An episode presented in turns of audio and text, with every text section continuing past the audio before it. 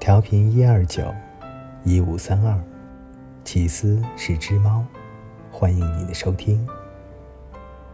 今天呢，这一档节目是为了父亲节特别加开的。可能各位听众听到的时候，已经是父亲节后的第二天了。不过没有关系，主播觉得这还是一篇非常好的故事。我们这一代人和父辈之间，常常保持着一种很微妙的关系，有无尽的爱，又难以找到最准确的表达方式。也许你常常忘记与他交谈，他却从未忘记爱你。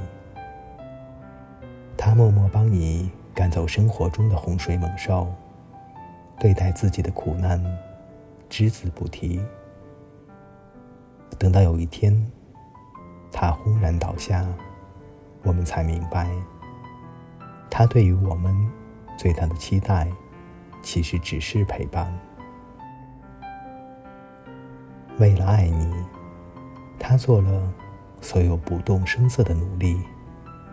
作者：王佩。中午接到电话，父亲。因急性心梗住院，需要安放支架。我从上海乘下午的高铁往回赶，车窗外桃花盛开，我却无心欣赏，亦无人可诉。它是我的西安山，是庇荫我的翅膀，可不能有一点闪失。晚上九点，我赶到医院，支架手术成功。但父亲仍未脱离危险。我和堂弟、表弟几个人轮流彻夜的看护。我大致了解了一下事情的经过。父亲从早上五点开始心脏疼痛，自己吃了硝酸甘油未缓解。八点去县医院就医时，因已行走困难，竟然自己驾车去。到了医院，医生一查心电图，发现是心梗。医院无法消融，遂用救护车将他送到五十公里以外的市医院。幸有贵人相助，立即住院抢救。经心脏造影，发现父亲的一条主动脉堵塞，要马上进行支架手术。我守在父亲床前，眼睛盯着心电图仪。要时刻注意上面的异常，有时胸贴脱落，会有蓝字警告。父亲刚硬要强，固执的像李二王。他虽然已经六十八岁，但高兴起来，还动不动就要喝上八两一斤。有次醉酒后，骑电动车摔得鼻青脸肿。这次心梗，跟他前几天喝酒过量有关。但此时此刻，又怎么能埋怨他？夜深了，窗外霓虹字闪烁，以商务宾馆的名义发出召唤。然而我必须守在这里，一如四十多年来，父亲一直守护着他心中的那个少年。刚才夜里喝了一罐红牛。我又精神了。刚才父亲醒了，为了消除尴尬，我给他讲了儿子在幼儿园的几件小事。他笑了起来，声音很无力，但听得出来是发自内心的愉快。随后，谈起他的病情，由于血管堵塞了几个小时，有的心肌细胞已经死了。搭上支架后，会活一部分，但能活多少，还是未知。他说起另一个老干部，说他二零零二年搭了支架，一直活到了现在。我顺着他话说，这支架很安全，能用二十年。我始终不敢看他的眼睛，有些手足无措。跟他谈起以后要过健康的生活，平时要多注意。我不会说现成的漂亮话，有些懂事的孩子会笑着说：“孙子结婚，还要你做席呢。”我说不出来。我一个人回到父母的家中暂作休整，来到父亲的房间，看到展开的被子，他看过的杂志，还有一对保定铁球。我想到。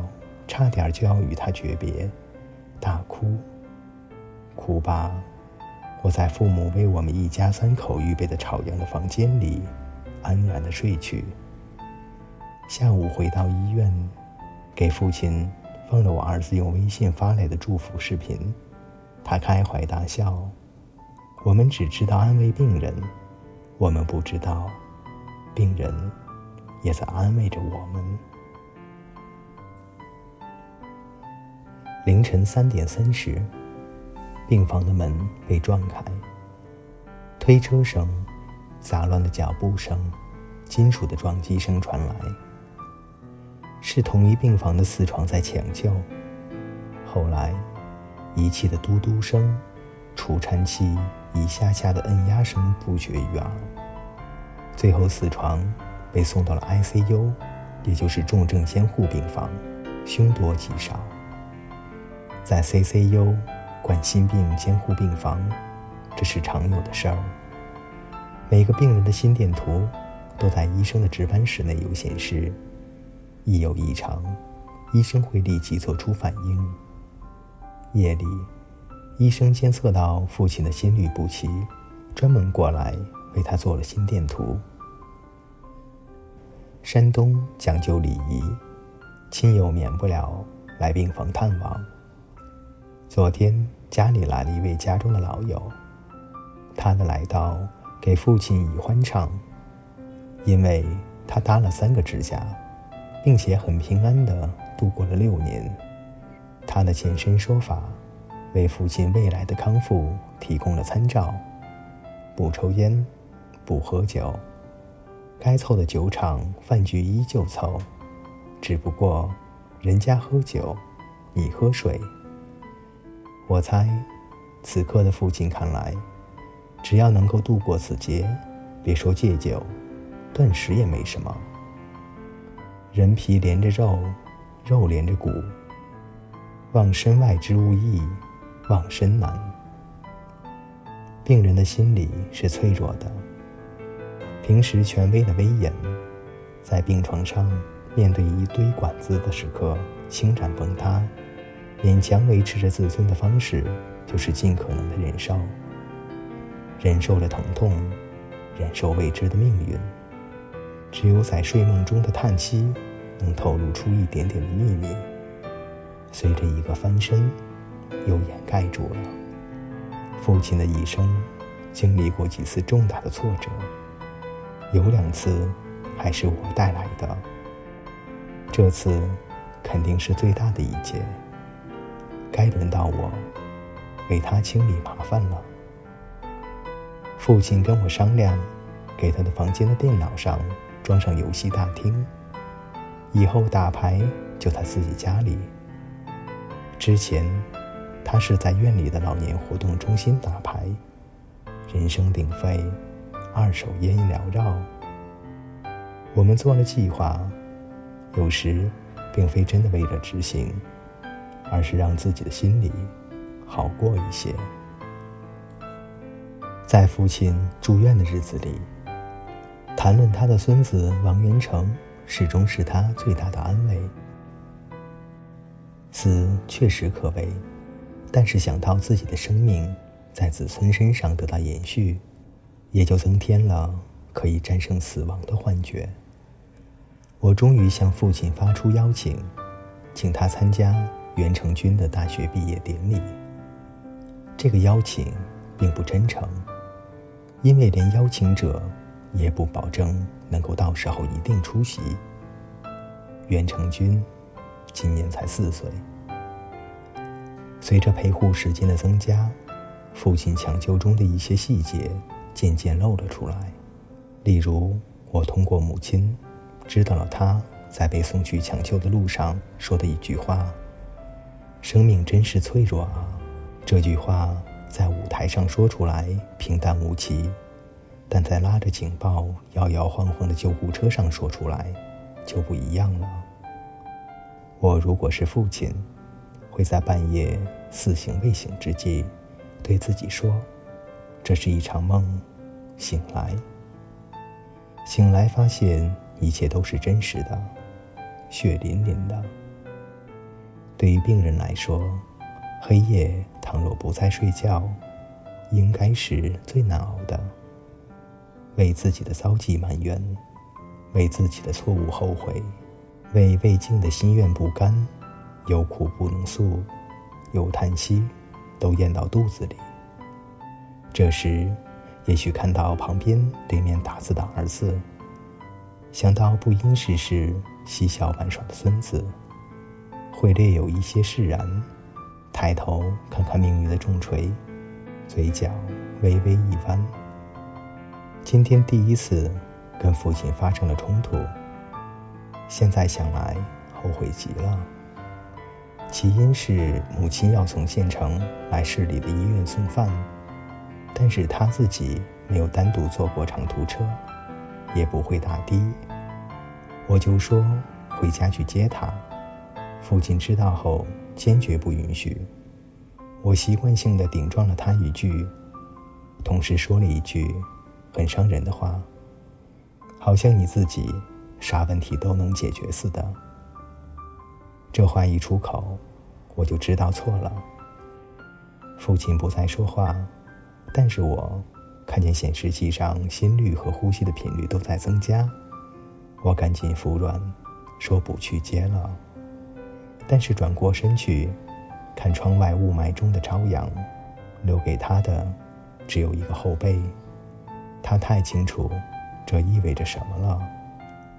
我渴望着母亲来医院，哪怕待一个小时，我也觉得有了主心骨。但这。都不是我顶撞父亲的借口。从年少时代开始，我的内心一直住着一支起义军，而父亲就是统治者的肉身代表。当我的反抗被一次次镇压下去之后，父子关系会越来越紧张，有时候会爆发，更多的时候是压抑。少年心中的父亲。总扮演着一个外姓人。大学时候，我与一位外教的关系不错，他春节假期无处可去，我就想请他来我的老家来过年。跟家里说了之后，父亲如临大敌。首先，父亲说，外国人来小县城会引起轰动，根本无法接待。接着。父亲说：“春节对于一家人来讲是多么的重要，外人来过年很不合适。”我最后只好红着脸向外教撤回了邀请，但隔阂已经种下。我觉得父亲太不可理喻了。多年以后，我才明白了这种焦虑。在小县城和小村庄，想要安全的生活，最好的方式是不出头。用当地的话叫“不脱俗”，枪打出头鸟，是最基本的生活经验。假如父亲当年开明到让一个美国人回家过年，也许就没有他后来的事业发展和人脉关系了。而这两者也是生存的必需品。对于一个只知道索取的少年来说，只要我觉得爽，哪管身后的洪水滔天。跟父亲发生冲突后不久，母亲竟然自己打车来到了医院，而且是拼车，五十公里的距离只花了二十元。对于一位只有高小文化程度、从来没有独自出过远门、从来没有打过车的家庭妇女来说，这绝对是一个奇迹了。父亲并没有责备他，我想，他心里也是安慰和喜悦的。在不可知的灾祸面前，还有什么能比家人的关心更能慰藉人心的呢？从医生那里传来了好消息。经过综合的诊断，医生同意父亲从 CCU 转入普通病房。父亲终于拔去了浑身的导线和管子。他很开心，在新的病房里，还兴致勃勃地看了会儿电视。这些年来，父亲没少陪亲戚们去看病，去的最多的地方就是北京，一陪就是十几天。从求医托人到病房陪护，从发现病情到病程结束，这固然与父亲的重情重义有关，但更深层的原因，可能是这片土地上孕育出的一种生存策略：生死互助。我的故乡。是贫瘠的苦寒之地，想要在这儿生活下去，人就不能各自为战，必须以血缘和亲族为基础，结成牢不可破的联盟。生老病死这样的大事，更不能离开亲戚的援手，尤其是兄弟姐妹这样的至亲。从父亲这次生病就看出来了。父亲发病的第一时间，我不在家。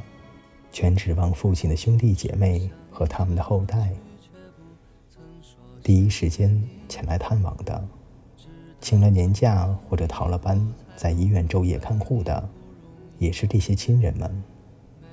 他们并没有义务非得这样做不可，这全都是由于父亲的好人品和多年积下的功德。